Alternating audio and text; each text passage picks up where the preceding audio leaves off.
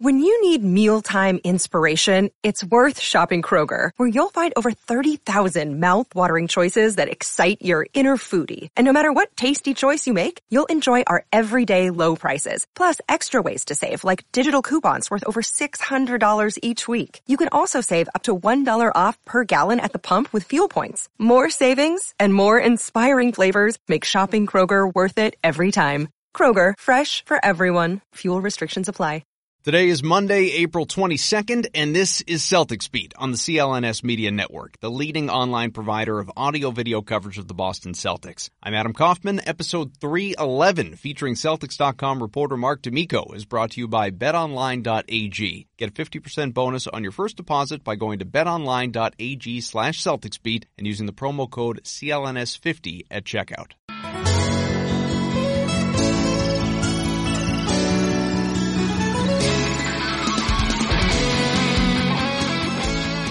Hey everyone, welcome back into Celtics Beat. Thanks for your uh, patience with us, I guess. I know normally we drop on Sundays. Wanted to push this one off to Monday, though, because, what can I tell you, I had a gut feeling this series was going to end in four. It did. That's great. We have a lot to talk about, including the fact that it's it's really been an absolutely horrible first round of the N B A playoffs, unless, of course, you are a Boston Celtics fan. C's swept the Pacers in four, first series sweep since two thousand eleven, and somewhat surprisingly, only the sixth sweep in a best of seven ever for Boston, which means bring on the Bucks. As of this moment, three oh series against the Pistons. You can expect the Bucks to easily finish that off, so we're going to spend a lot of time this show both looking back at the Pacers win and looking ahead to round two, which is going to start over the weekend. So a lot of rest on the horizon for Boston and maybe for the Bucks, depending on whether Milwaukee can close things out tonight. And will Marcus Smart rejoin the club? That's one of the things we're going to get into as well. We're going to do it all with Celtics reporter Mark D'Amico and uh, take your Twitter questions later on in the show also. But Mark, welcome in. Uh, first team in the N B A to advance to the second round of the playoffs, the Celtics, just like we all predicted, right?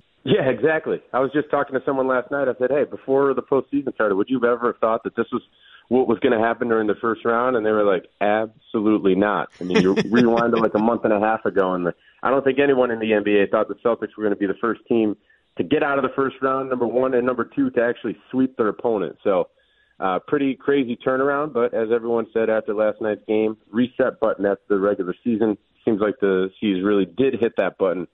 Now they're back on track. Yeah, I mean, I know a lot of us joked around about whether you could believe in flipping the switch and all of that during the regular season. At least it looks like through four games, Celts have done that. You know, the Pacers, they're scrappy, they're pesky, they fight hard, all of those things that we observed over the last four. But they don't have any stars, let alone superstars. They ended the season, I, I don't think this is talked about enough, and Adam Himmelsbach had this tweet. I didn't even realize it was as bad as it was. They ended the season below five hundred without Victor Oladipo, sixteen and twenty-three, including the sweep. It's easy to look at this series, Mark, and say it was easy because it was a sweep. We know it wasn't if you watch the games. Indiana could have conceivably won any or all of the four games as Boston did, so give Boston credit for winning. But at the same time, you know, I'm, I'm not alone in believing that would have been an ugly series against a genuinely good team like the one it's going to get next in Milwaukee. Mm-hmm. How'd you feel about the C's play?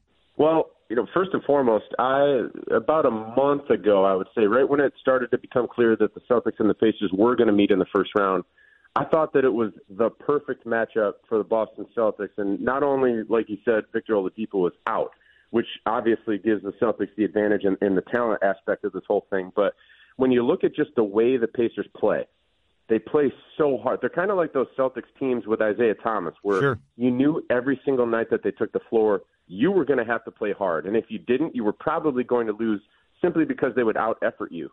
And the Pacers were a lot like that this season, and they were like that during the series. I mean, they never gave up. As you saw, they kept coming back anytime the Celtics built a lead. Um, every time you thought they were going to go away, they didn't. And I think playing a series against a physical team that plays with effort, that every now and then was going to make a big shot. I mean, Bogdanovich made some big shots uh, to keep them in the game throughout the series, and so did Tyreke Evans, to be honest with you.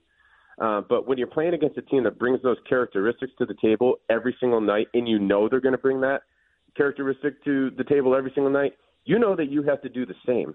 And if you look through the Celtics' eighty-two game regular season roller coaster, they didn't bring those characteristics to the table every mm-hmm. single game. And that's the biggest reason why they were so up and down, and like I said, riding that roller coaster. But I think it was a reality check to them that when they watched the film and they saw the game plan, they knew that they had to do those things or they were going to get embarrassed. And as a result, those characteristics that were kind of lying dormant throughout the regular season, they were awoken. And now they're awake. Now the Celtics feel like they're rolling, and now I think they're a dangerous team. They're, they're the team that Milwaukee did not want to surface going into the second round, but right. they have surfaced. And, um, you know, we'll see what happens in the next round, but uh, that's the most interesting take that I see, is that this team is playing differently simply because of the opponent that it had to face during the first round, and an opponent that it should have beaten and did beat. I'll tell you, the most encouraging thing to me in terms of play, and a lot of it is what you said, but building on that, it's it's mental toughness. It's the fact that Boston closed. It finished games. It didn't give them away. When it was time to stifle Indiana defensively or make a big shot or rally from a deficit or hold a lead, it did those things, and that was rarely the case during the regular season. Yeah, exactly. I mean, you look back at last night, what, five or so minutes left, and the, the, it's a close game, and I think it was a one-point game at that time. And I tweeted out, I said, five minutes left with a chance to end the series. This is when great teams hunt and kill. And right after that, that's exactly what the Celtics did. Kyrie Irving took over. Jason Tatum took over. Gordon Hayward took over. You saw them all making plays, and that's what great players have to do. Like, you're not going to succeed in the postseason if your best players don't have a killer mindset. And last night, for the first time, uh, well, I guess it happened earlier in the series as well, but for the first time in a closeout game, this group was able to show that they have a killer mindset.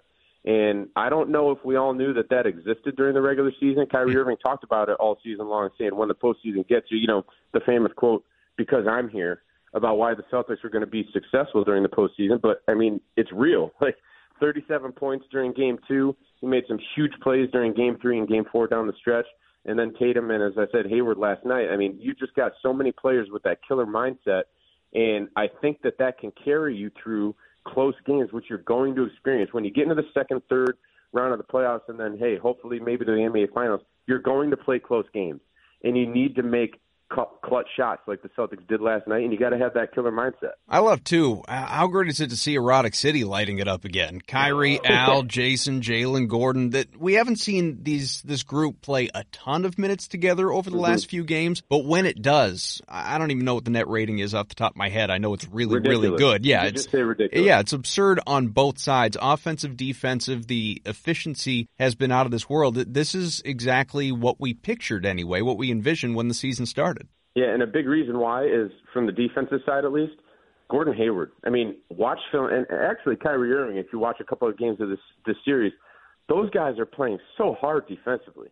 And I, I don't think people in Boston really realize how good of a defender Gordon Hayward is and was prior to the injury, and because they didn't see that through the first sixty-some-odd games of the regular season because the guy was recovering from a, a, a serious, serious injury to his ankle, it's starting to show now, and he is playing outstanding defense, lock and trail defense, coming around curls, around screens.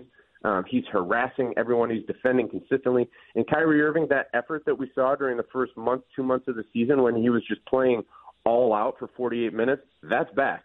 And that's a dangerous aspect of this team. But you talk about that Erotic City lineup. I love the name. I laugh every time I hear it. uh, but Back back when the Celtics and Brad Stevens made that switch in the starting lineup and put Marcus Smart and Marcus Morris in there, I said to a few people, I said, I think this might last for a little while while the team is succeeding, but at some point, when everyone's healthy and everyone's playing well, that opening night starting lineup is coming back. And I thought it was actually going to happen during the regular season. Maybe the Celtics lose four in a row. Maybe if they lose six out of eight, something like that. Brad Stevens says, all right, I'm going to go back to that lineup, see if they can jumpstart us. But he kept saving it. And now all of a sudden in the postseason, they're lighting it up.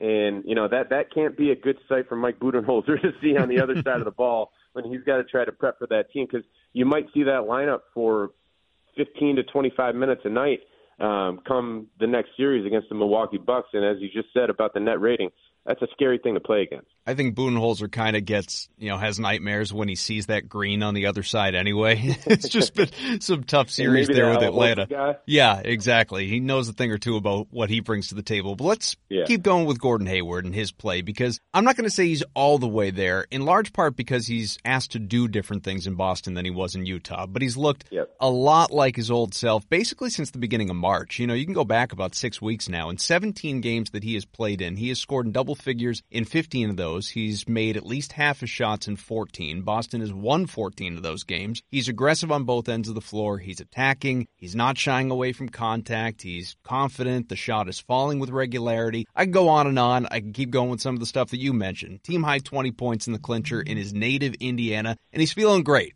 as are Kyrie Irving and Brad Stevens. Let's hear from them. There's nothing worse than sitting there and, and not being able to play in the playoffs especially, and to be able to be with my teammates, be a part of of something like this where we got a chance to sweep the Pacers, and after everything that happened last year, and it makes it all worth it, no doubt, and it's just the beginning for us. So we got we still got a lot of work to do. This is his city. You know, this is where he's from, and I'm glad that he had a chance to put on a performance like that in a closeout game that, you know, really means something to him. It's been a, a long process to get back to where he probably feels as good as he does now, and um, we knew that going in. We said all year, twenty, forty, sixty, eighty, every game's going to be, every twenty games he's going to be a little bit better. And uh, he was big at the end of the game tonight for sure. Mark, many of us said going into the playoffs and going back to probably halfway through the season when he started to at least occasionally turn a corner, that Hayward would have to be the X factor for this team in the postseason. We're seeing it now.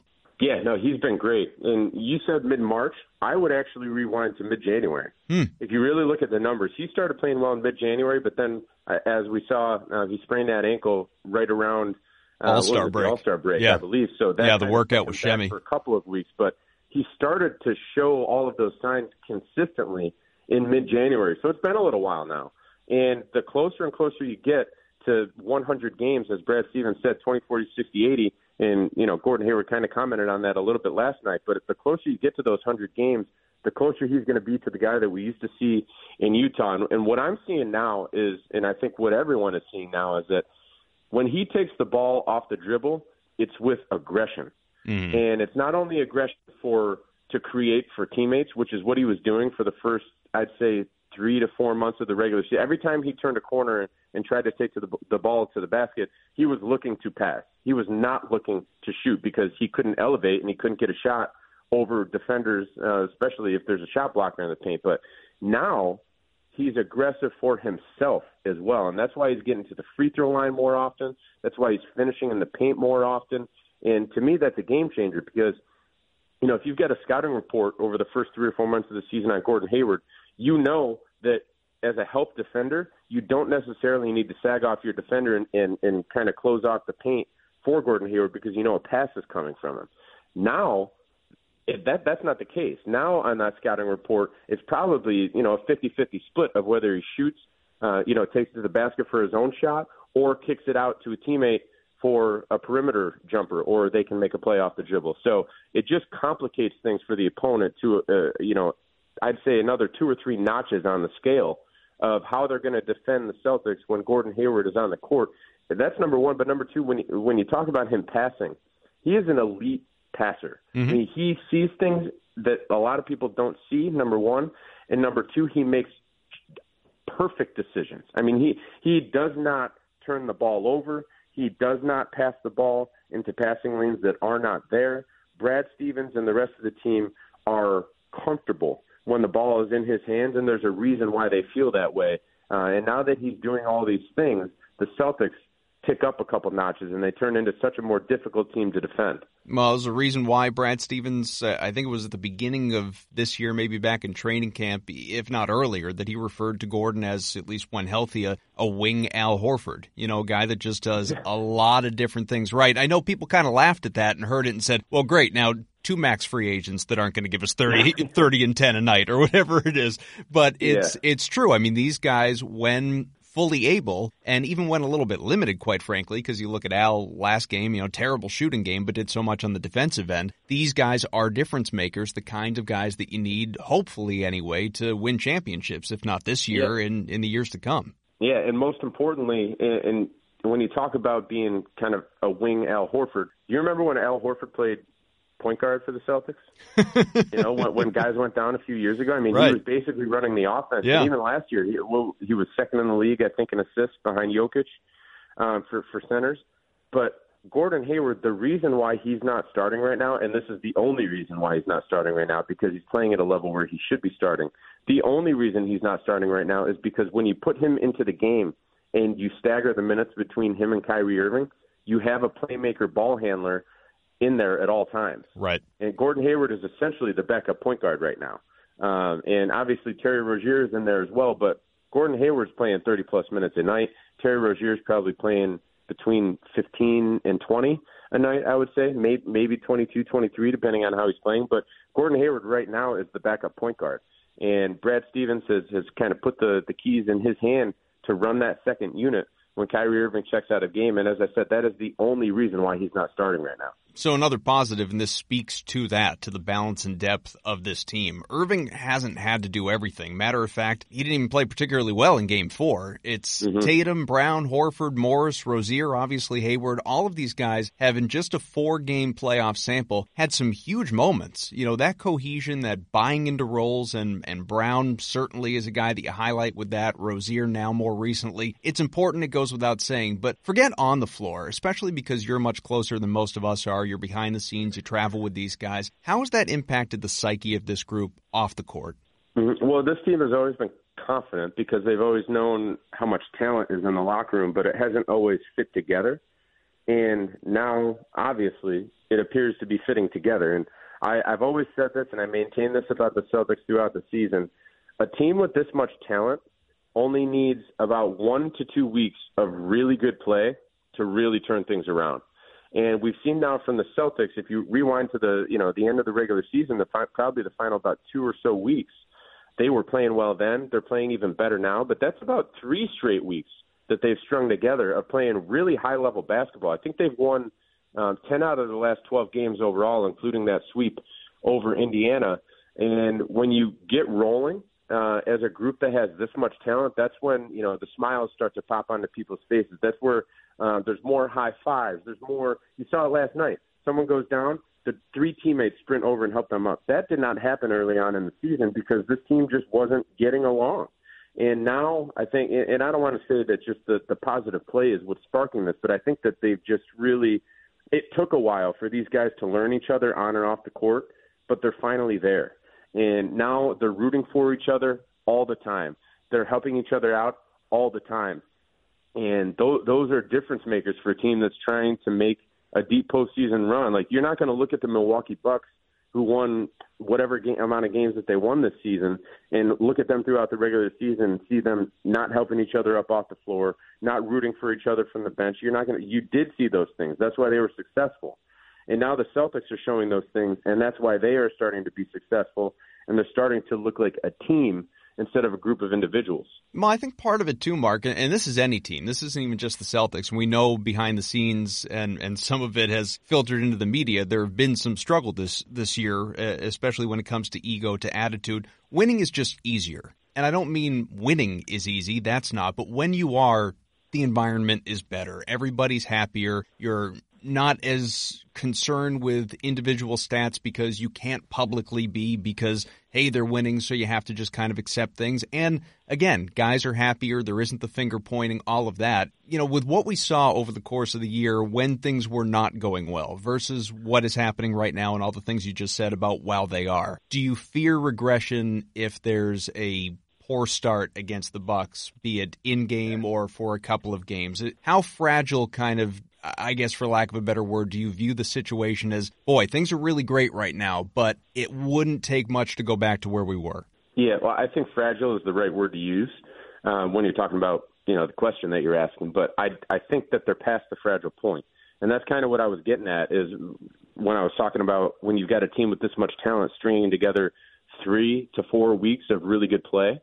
Uh, if that was four days, six days, maybe a week and a half, and then they regress after that, now you're talking about fragile. And we saw that throughout the regular season. But now that it's three to four weeks consecutive of playing at this level, I just think that that puts the team at a different mental state. And that's another reason why that series against Indiana was so perfect for them, because it challenged them mentally. I mean, you saw them blow a fifteen-point lead that turned into a five-point deficit. Still, they came back and won that game. And during the regular season, there is no way they win that game. Hmm. The the Pacers go up by five, and then they pull away and win. But during the postseason, when this team has, it seems, just a different mental state, Boston comes back and storms on for the win. And not only does that, but they do it on the road. Uh, so I, I just think that the team is in a different place right now, and I don't think that that, uh, that fragile mindset is even existent anymore, because the talent has come together, the team has come together, and it's been that way for a pretty long duration at this point, where I think all of that stuff from the regular season is they're kind of like, you know, sweeping it under the rug, not to use a term that we used a lot last night, but they're sweeping it under the rug because it's in the past, and it doesn't matter now if the team can keep playing the way that it is right now, and I think that they will. Or to mimic Jaylen Brown on the sideline there with the broom, which, of course, I don't know if you saw it, either saw it live or saw the clip. It, it kind of begged the question, has he ever used a broom before? Because yeah, the no, sweeping motion, was it was not good. I, I would be interested to see where everything would go on the floor if he did use that sweeping motion while actually trying to sweep something up. This guy, I'm not sure he's ever cleaned hand. anything in his life. Yeah.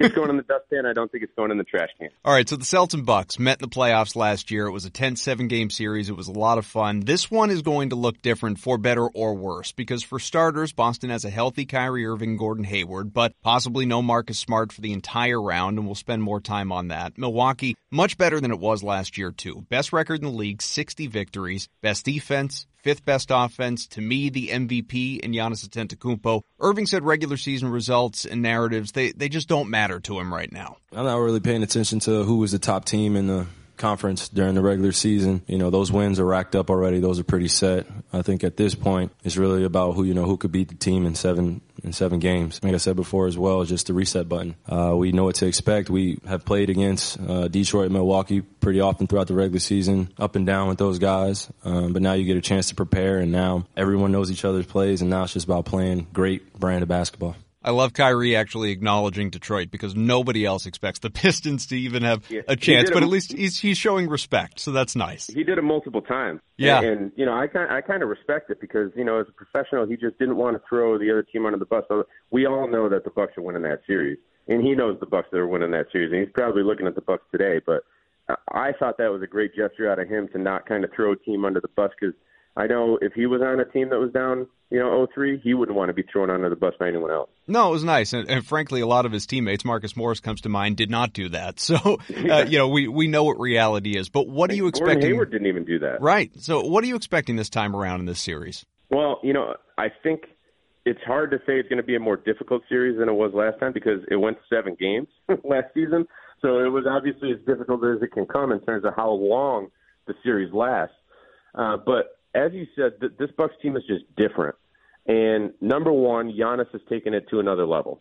And the the the system that's around him now is just operating at such a high level. And, and the fact that Brook Lopez is shooting threes from thirty-five feet on like catch and shoot as a center, as a seven-foot center, really opens things up for them. Mm-hmm. And a, a, a big a big success, a big key to the success last postseason was that the Celtics were – they sagged off and they kind of took away the lane from Giannis Antetokounmpo, and they didn't have a guy like Brook Lopez who was spacing the floor. So I'll be really curious to see what the Celtics do this time around in this series to try to combat Giannis, because they, they can't allow him to be a monster who just dominates every single game. They're not going to be able to win this series if that's the case. I mean, maybe they can if all of the other guys don't show up, but we've got an entire season's worth of evidence saying that they are going to show up. And Eric Bledsoe is playing at a different level than he was last season. Khris Middleton is Khris Middleton. And then you've got all those shooters that are spacing around Giannis. It's kind of like the old days with Shaq and Dwight Howard. I mean, you put great shooters around them, and you turn the team into a super dangerous team. Uh, so I just think that the, the Bucks are at a different place in terms of what their system is, in terms of how Giannis Antetokounmpo and what level he's playing at. And then we talked about confidence with the Celtics. The, the Bucks have been there all season. Right. This isn't a new thing for them. Like, they've been confident in saying that they're the best team in the league all season, and they've got the best player on in the league on their team all season. So I think that that confidence is, is going to make a difference this season uh, just in and of itself. Then you talk about home court. That's the last thing. The Celtics are going to have to try to steal some games on the road during the series to be able to win it. Uh, and that's another reason why you look back at that Pacers series. And, you know, it was great to play against a team that didn't have a great crowd, that didn't have a great takeover superstar, and be able to beat that team on the road, because now mentally and, and at least subconsciously, the Celtics will be able to think that they can be successful on the road because they have been, even though they didn't have to battle through a, a crazy – I mean, the crowds in Indy weren't very good, but they won on the road.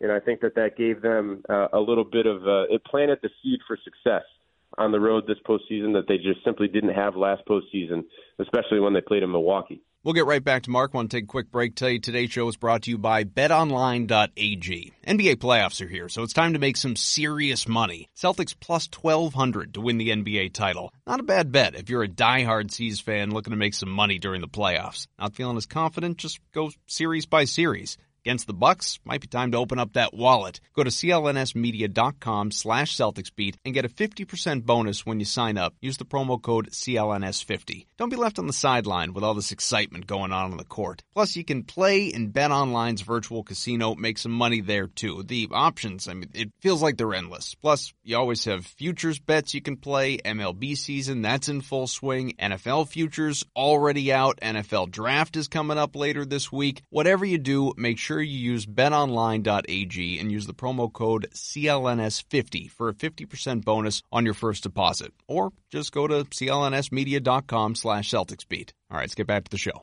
A lot of the things you just highlighted are reasons that people listening can say, all right, well, Bucks should and maybe will win this series. What would it take to upset the Bucks for the Celtics? Boil it down to a couple factors. Well, number one, Kyrie Irving's got to be great. Like, the Celtics aren't going to win the series if Kyrie Irving isn't great.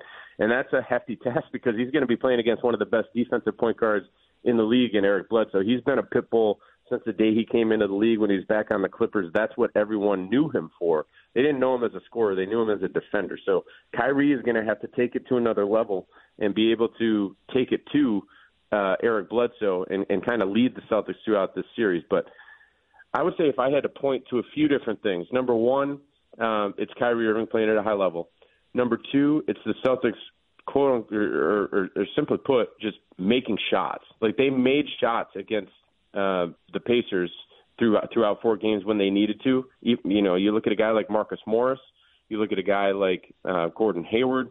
Those guys, those role players, need to make shots. And it sounds simple, but it's the truth, because if you look on the other side of the ball at the Pacers, they didn't make shots when they needed to, and that's why they lost the series. So you've got to just make shots.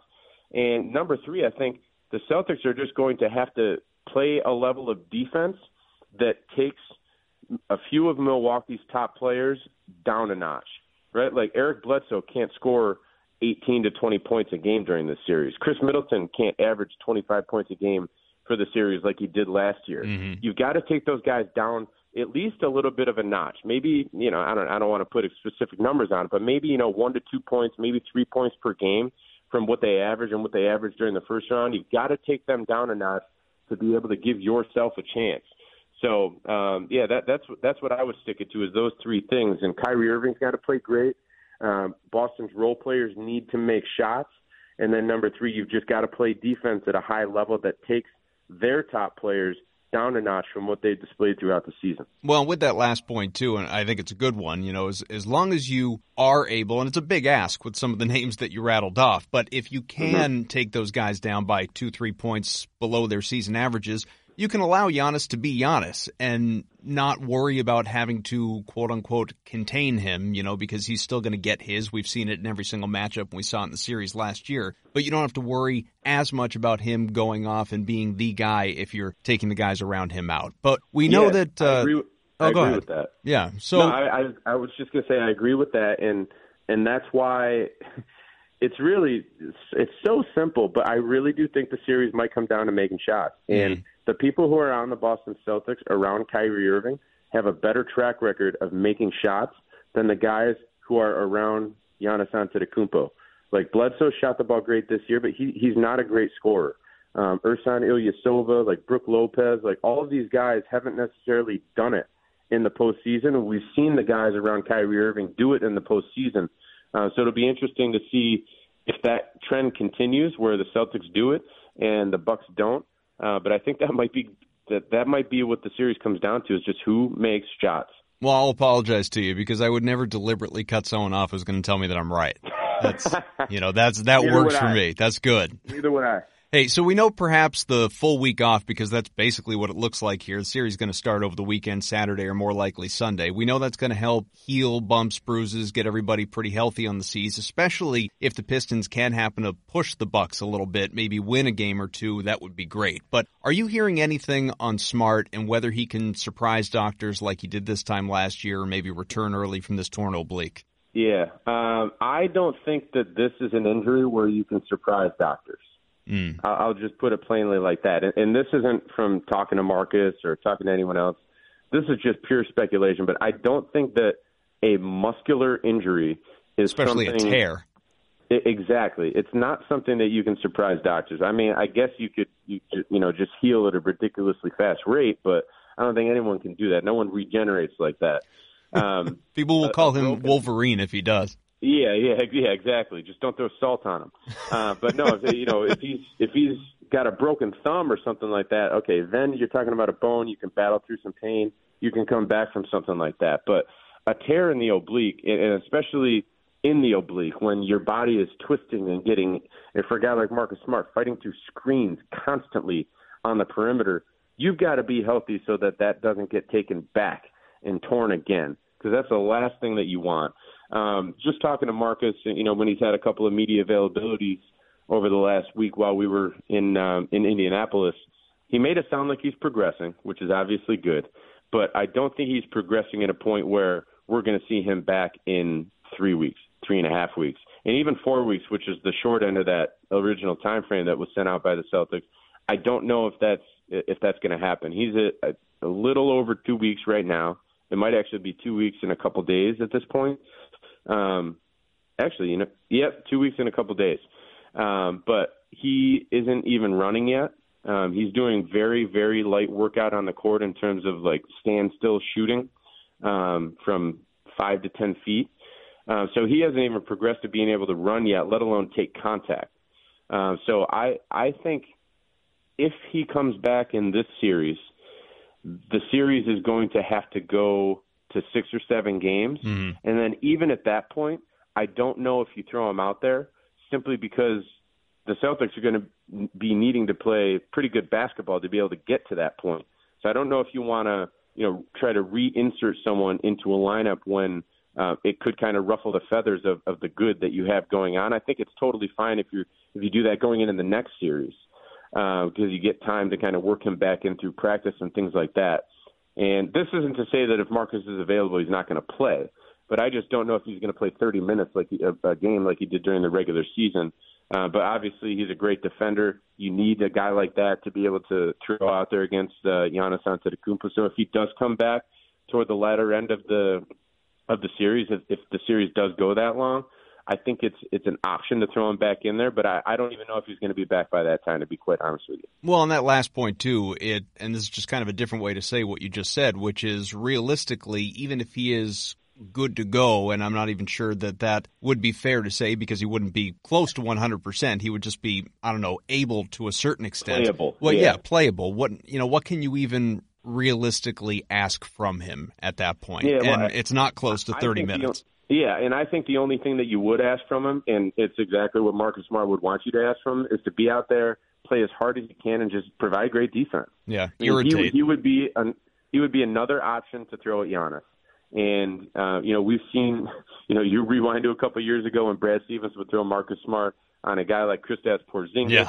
He's, he's played against Dirk Nowitzki. You know, these types of players who you wouldn't necessarily think, oh, Marcus Smart would be a great guy to throw at him. Uh, Giannis Antetokounmpo was another one of those guys, so it's just another look to be able to throw at Giannis Antetokounmpo during this series. Um, you know, should the Bucks advance, which we all believe. Um, but again, I don't know if he's going to be back in time to play in this series. It'll be about three weeks um, when the series begins, you know, from the injury. Mm-hmm. So you know, it would take the Celtics going a little while in the series to to give him even the opportunity to come back. Uh, but then, like we talked about, I, I just don't know um, if it would be a safe move for the rhythm of the team and for his health um, to be able to. But, but I will say this. If the Celtics do put him back in the game, in, in the series, it's because the medical staff believes that he is healthy enough to withstand the hits and all that stuff and go through and not re-injure it. You mean like when he came back into that game the second time? No comment. Yeah. Well, so well, I mean, it, sometimes you got to trust the player, but they're, yeah. they're gonna they're gonna have imaging this time around, right? Right. Like during the right. game, they didn't have an image. No, and, of course. And at this point, they're probably going to be getting imaging on, on a daily basis when they're getting ready to have him back on the court. So th- they will know through the imaging if it's actually healed right. or if it's torn like it was at that time. No, and obviously I'm just busting balls because yeah, there's, no, there's I, no I, way I, they I, could have known at that time. Otherwise, yeah. there's no way he was going back in there. Danny Ainge, even on the radio the next morning, whatever it was, thought, hey, it's day to day. Nobody expected four yeah, to six weeks. Exactly. But, you know, let's operate under the mindset of no Marcus. That makes Terry Rozier that much more important. And, you know, first off, with this series, and I, I tweeted this, maybe you saw it, but I, I feel very strongly about this. I think you need to pass it along. If Terry doesn't show up to game Game one in Milwaukee in a Drew Bledsoe jersey, I think we've all failed. Well, I will say this about Terry Rozier, and he actually just made a, uh, an appearance on Get Up this morning on E S P N. He was pretty good, you know, talking about some of this stuff. But um, he is a confident man. Yeah, and I don't, is. I don't think, I don't think that he would shy away from anything like that. And this isn't to say that he's going to do that because I don't know if he wants to ruffle the feathers before the season or the series even starts. Uh, but I do think that that might be a possibility because um, he's a guy who is, like I said, confident, and his confidence motivates himself. Like, like right. he plays better when he is feeling like he should be that confident. So um, it'll be interesting to see if that good old Drew Bledsoe jersey comes out during this series too. Well, and as long as you guys at the Celtics have Drew on uh, retainer to maybe have him back at the Garden for Game Three, like let's just let's see a fun repeat. Those were great moments. Yeah, great moments. Should they stand alone? That's the question. But uh, spe- speaking of Rozier, okay, because he's been in fact impactful without Smart in this lineup. He's taken advantage of his opportunity. Brad, after the game, nothing but uh, complimentary of Terrier after that series win. He can go to a level physically um, and competitively um, that can be effective, especially at this time of the year. And, and uh, um, I'm really happy for him. He never, I don't think he ever eclipsed twenty-two minutes or twenty-three minutes in the series ever, but every, every minute he played felt impactful. We We all know what he can do when he's given more opportunity. So for him to just stay the course all year and be ready for this time of the year to make a big difference is a, you know, kudos to him. So like you said, Terry's confident. He was as eager as anybody, Mark, to hit the reset button on his individual season. Will he keep this up against the Bucks? I do think that he will. Uh, and I think be- that I think that because he's got an opportunity um, matchup-wise to do so. We've already seen that he can be successful against a guy like Eric Bledsoe. We've we've already seen him be successful against a guy like George Hill. Uh, so these are not like big, strong, powerful guards that Terry Rozier can't compete with. You know what I mean? They're like he, he it's a setup um, and a matchup that kind of caters to what he can bring to the table. Mm. Um, so, and I think I do want to point this out is that w- what Brad was talking about there uh, and what we kind of saw throughout the first round series. The Celtics are not asking Terry Rozier to be the guy that was in the postseason last year. Last year, he was one of the leading scorers. Last year, he was one of the uh, you know the leading distributors on the team.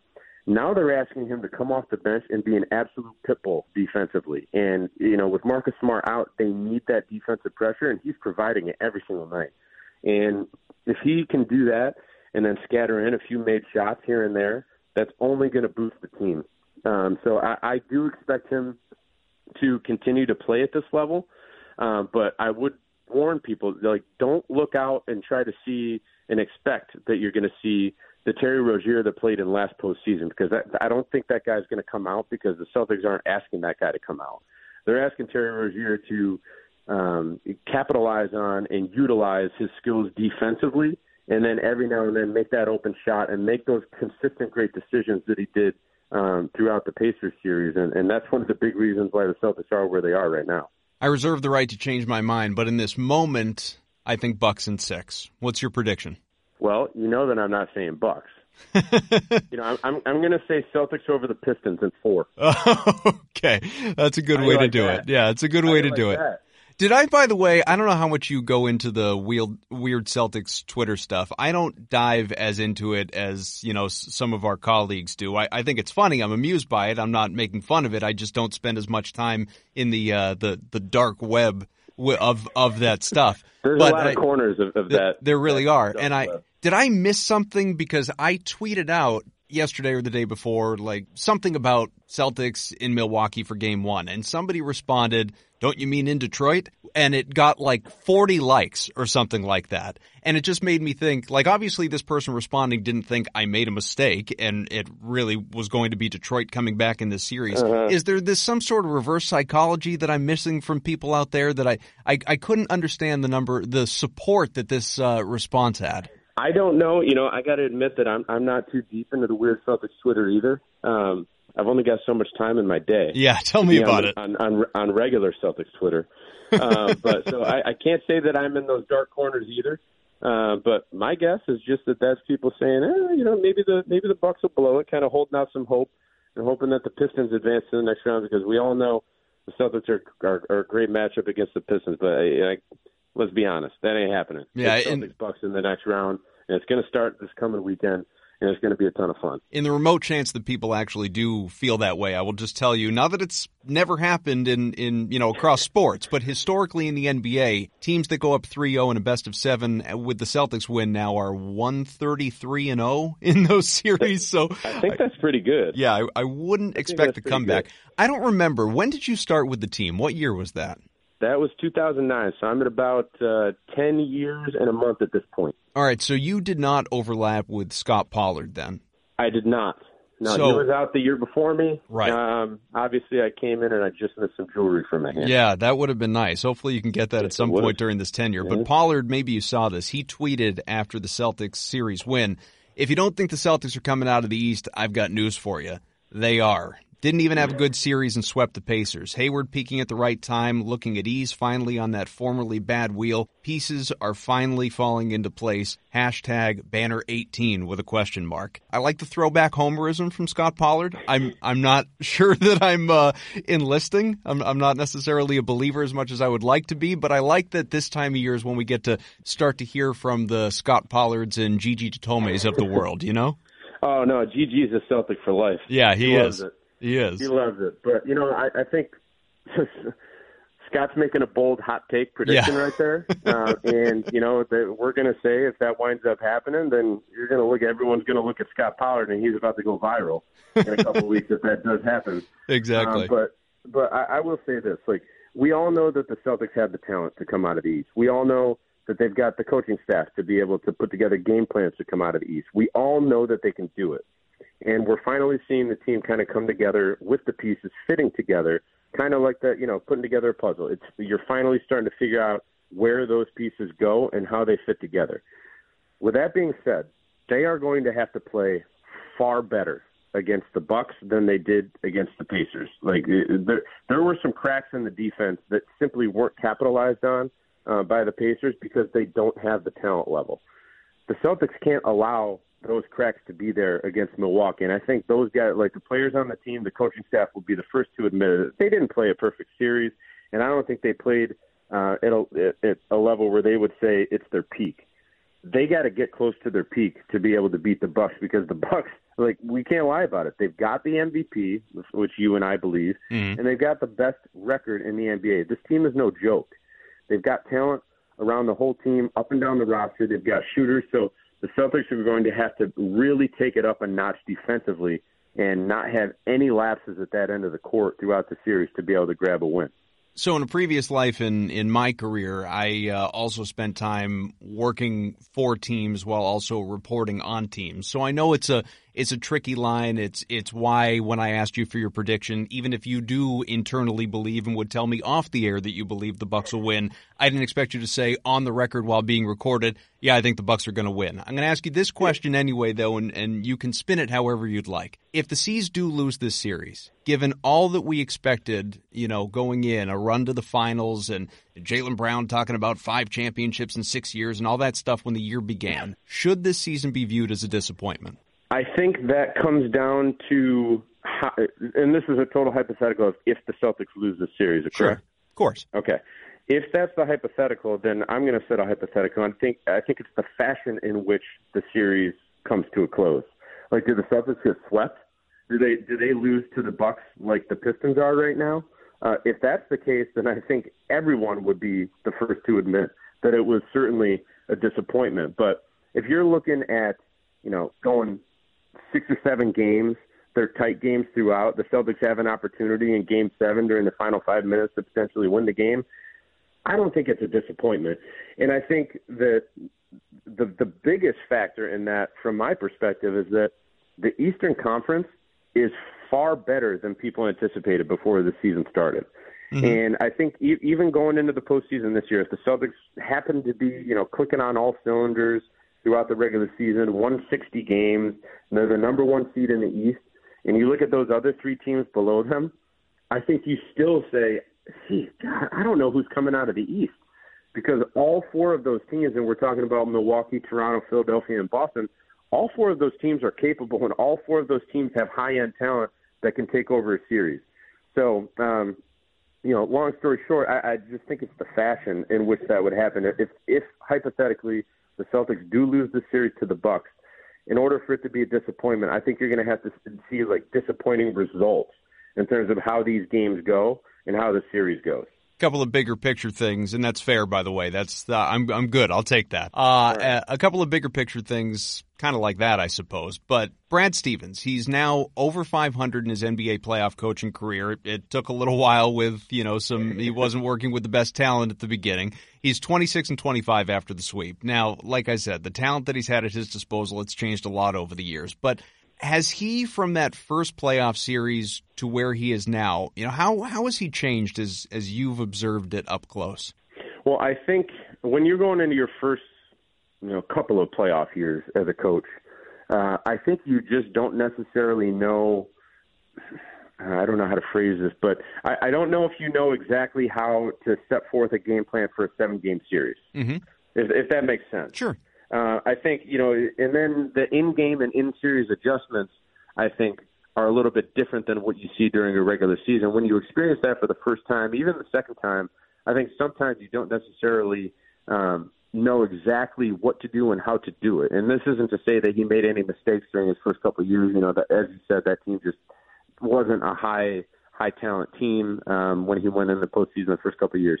Uh, but, I mean, even even if you look down in, like, Philadelphia with Brett Brown, like, last season, like, he got out-coached, right? Like, I think he'd be the first to admit that he made a bunch of mistakes during that series, and he didn't coach as well as he should have to put his team in position to win. Uh, it's happening a little bit again with him this season. And there's coaches around the league and, and you know, coaches who have made debuts. Kenny Atkinson this year for the Nets, I'm sure he would say there's some things that he would change um, in that series against Philadelphia. You know, if they wind up losing, um, he would go back and say, oh, I should have done this different. And probably a lot of those mistakes have to do with simply going through it for the first first time. Uh, I Anything that you do in life, when you do it for the first time, it's going to be difficult, mm-hmm. and you're going to go back and you look and say, gosh, I should have done this or that a different way. So I think um, that that's just what I would say is that, you know, you learn from experience, and certainly Brad Stevens going to the postseason, what is it, like four out of the five years he's been the coach, or five out of the six years that he's been head coach of the Boston Celtics, um, he learned through experience in doing that, and he's gotten better every single postseason and learned exactly what you need to concentrate on and what you need to take away from an opponent um, to try to be successful in those series. Going back to Kyrie here, uh, he's just so clearly having fun right now. In fact, he, he said this just a few days ago. It's pretty peaceful. You know, I, I think that, uh, you know, I'm just happy to be able to be part of a lineage of great players that have put on some unbelievable performances, um, you know, here in the T D as well as in the Old Garden. And, um, you know, it's really special to, to know that, um, you know, the the fans here, they're, they're rooting us on, and, um, you know, they want everything to be perfect. And, uh, you know, it's just not the reality of the game, but we do our best to go out there and, and really lay it all out on the line. And, um, you know, we throw ourselves into the game, and, and we hope for some, some great results. So just got to have some just honest resolve, but, like, it felt good. It felt good to be here in this position, playing in this arena. Um, you know, it's just been a long journey from having those two knee surgeries and watching the team last year and, and finally getting a chance to lace them up for the Boston Celtics in the N B A playoffs. It's nothing like it. Mark, something I've said for a long time about Kyrie Irving is that I just think he's a prisoner of the moment. You know, I think he says what he's feeling at that time, and it may be wildly different than what he feels the next day. But in the moment, it is sincere, kind of like how at the beginning of the year he stood up at that team event, the season ticket holder event, and said, I'm coming back if you guys will have me, and then got pissed at the media and said, you know, ask me about free agency July first and all of that stuff. But I feel like listening to him recently, and I'm curious just as, as to your opinion, I'm I'm not claiming that, that you uh, know definitively, I don't think anybody does, including Kyrie, but it feels like we're at a point where, you know, a series win away, a, a Bucks win away, from saying, remember what I said about July first? Screw it. Of course I'm coming back. You know, because again, he just, he, that's sort of how he operates. How do you feel about, about what this run is doing for him mentally for his future? I, I certainly think, obviously, the farther the Celtics go, the better the chances are of retaining him. Um, but I would say that, you know, just to, to go on to your comment, comment of him being, um, you know, kind of getting caught up in the moment and, you know, talking through emotion. I think obviously there's probably a little bit of truth to that, but at the same time, I think, you know, what is the old adage that, you know, you never know what someone's going through. Uh, and, and, you know, I can't remember exactly what the term is, but basically never assume anything about someone because you never know what someone's going through. Mm. I think I think that old adage is lost when everyone is, is looking at Kyrie Irving. And everyone looks at just the quotes that he says. They have no idea what's going on behind doors. And I'm not saying anything's going on in his personal life or in the locker room or whatever, but no one knows why he has said the things that he said throughout the regular season. I think that, you know, obviously it's the media's job to speculate. It's the media's job to write stories about him and, and project where he's going or if he's staying or all these different things. But in reality, no one knows what's been going on in his life and no one knows what's been going on in his mind. Uh, so I think, you know, making any assumptions about um, the very brief comments that he's made about this topic throughout the regular season is a mistake.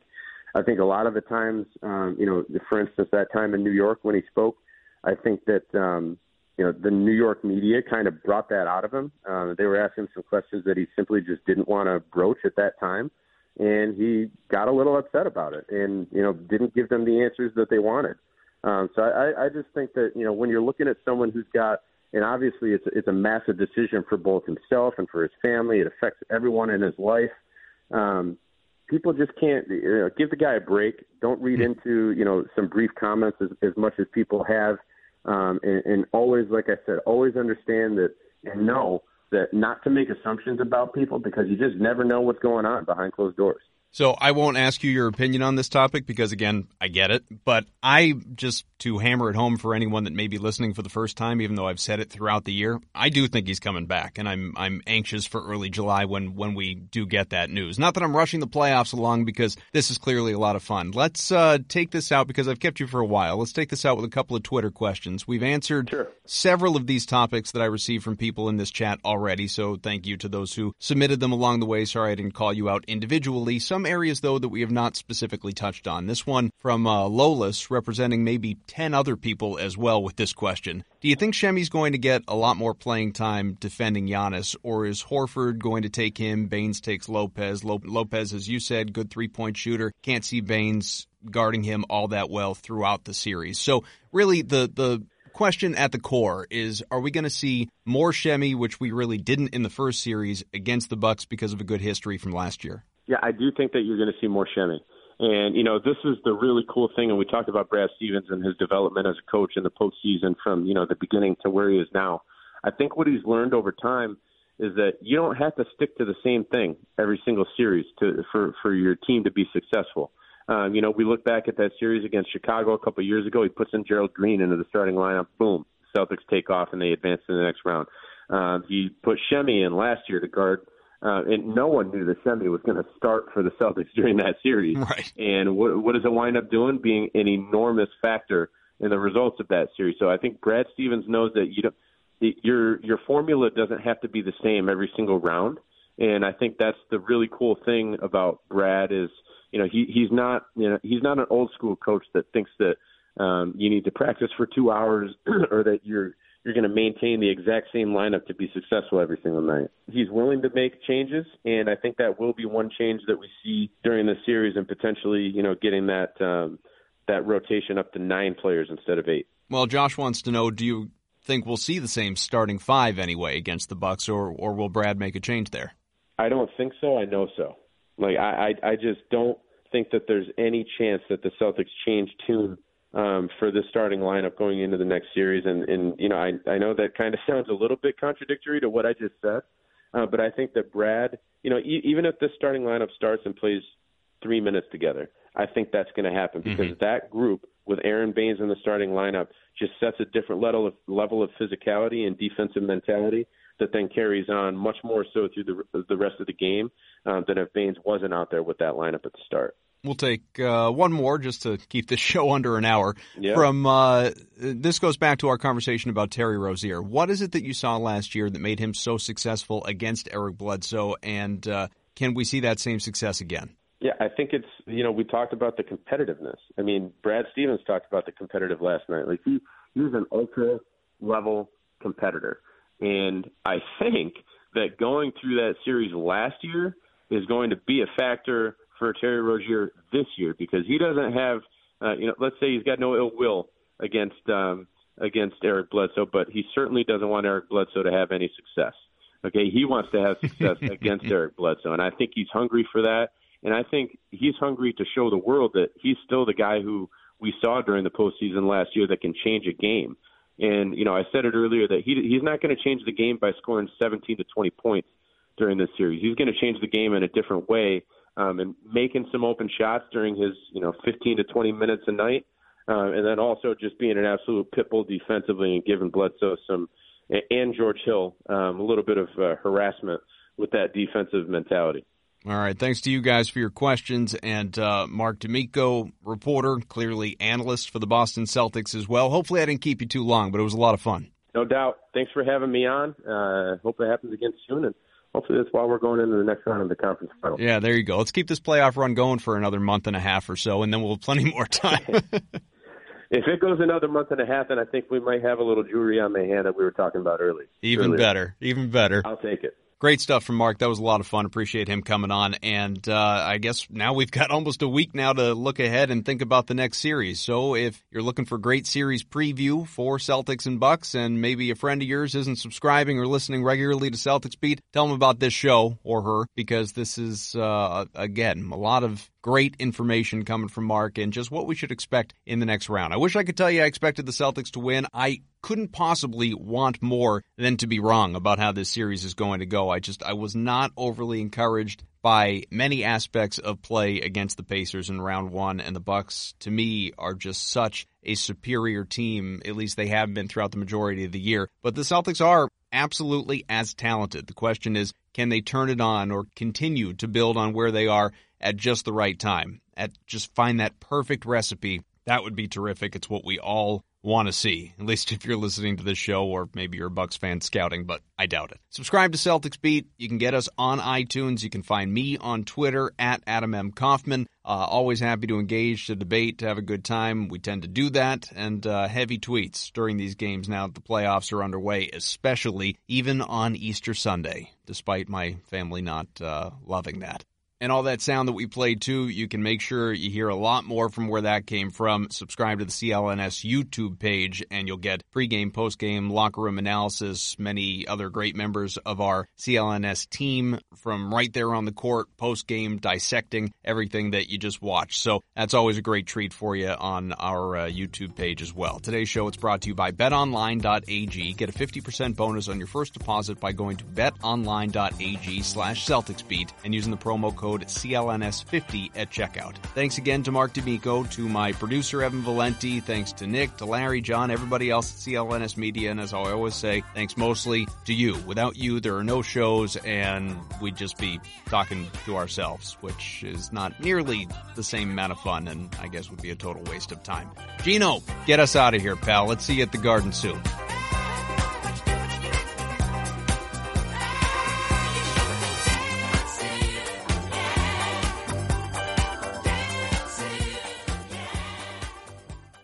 Hello, I'm Dan Lothian, host of the Behind the Media podcast on the C L N S Media Network.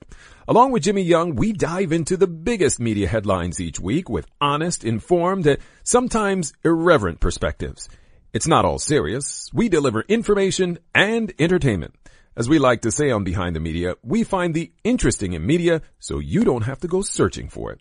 Listen to our podcast and get prepped for the next trip to the water cooler. Subscribe to Behind the Media wherever you get your podcast or find us on w w w dot c l n s media dot com.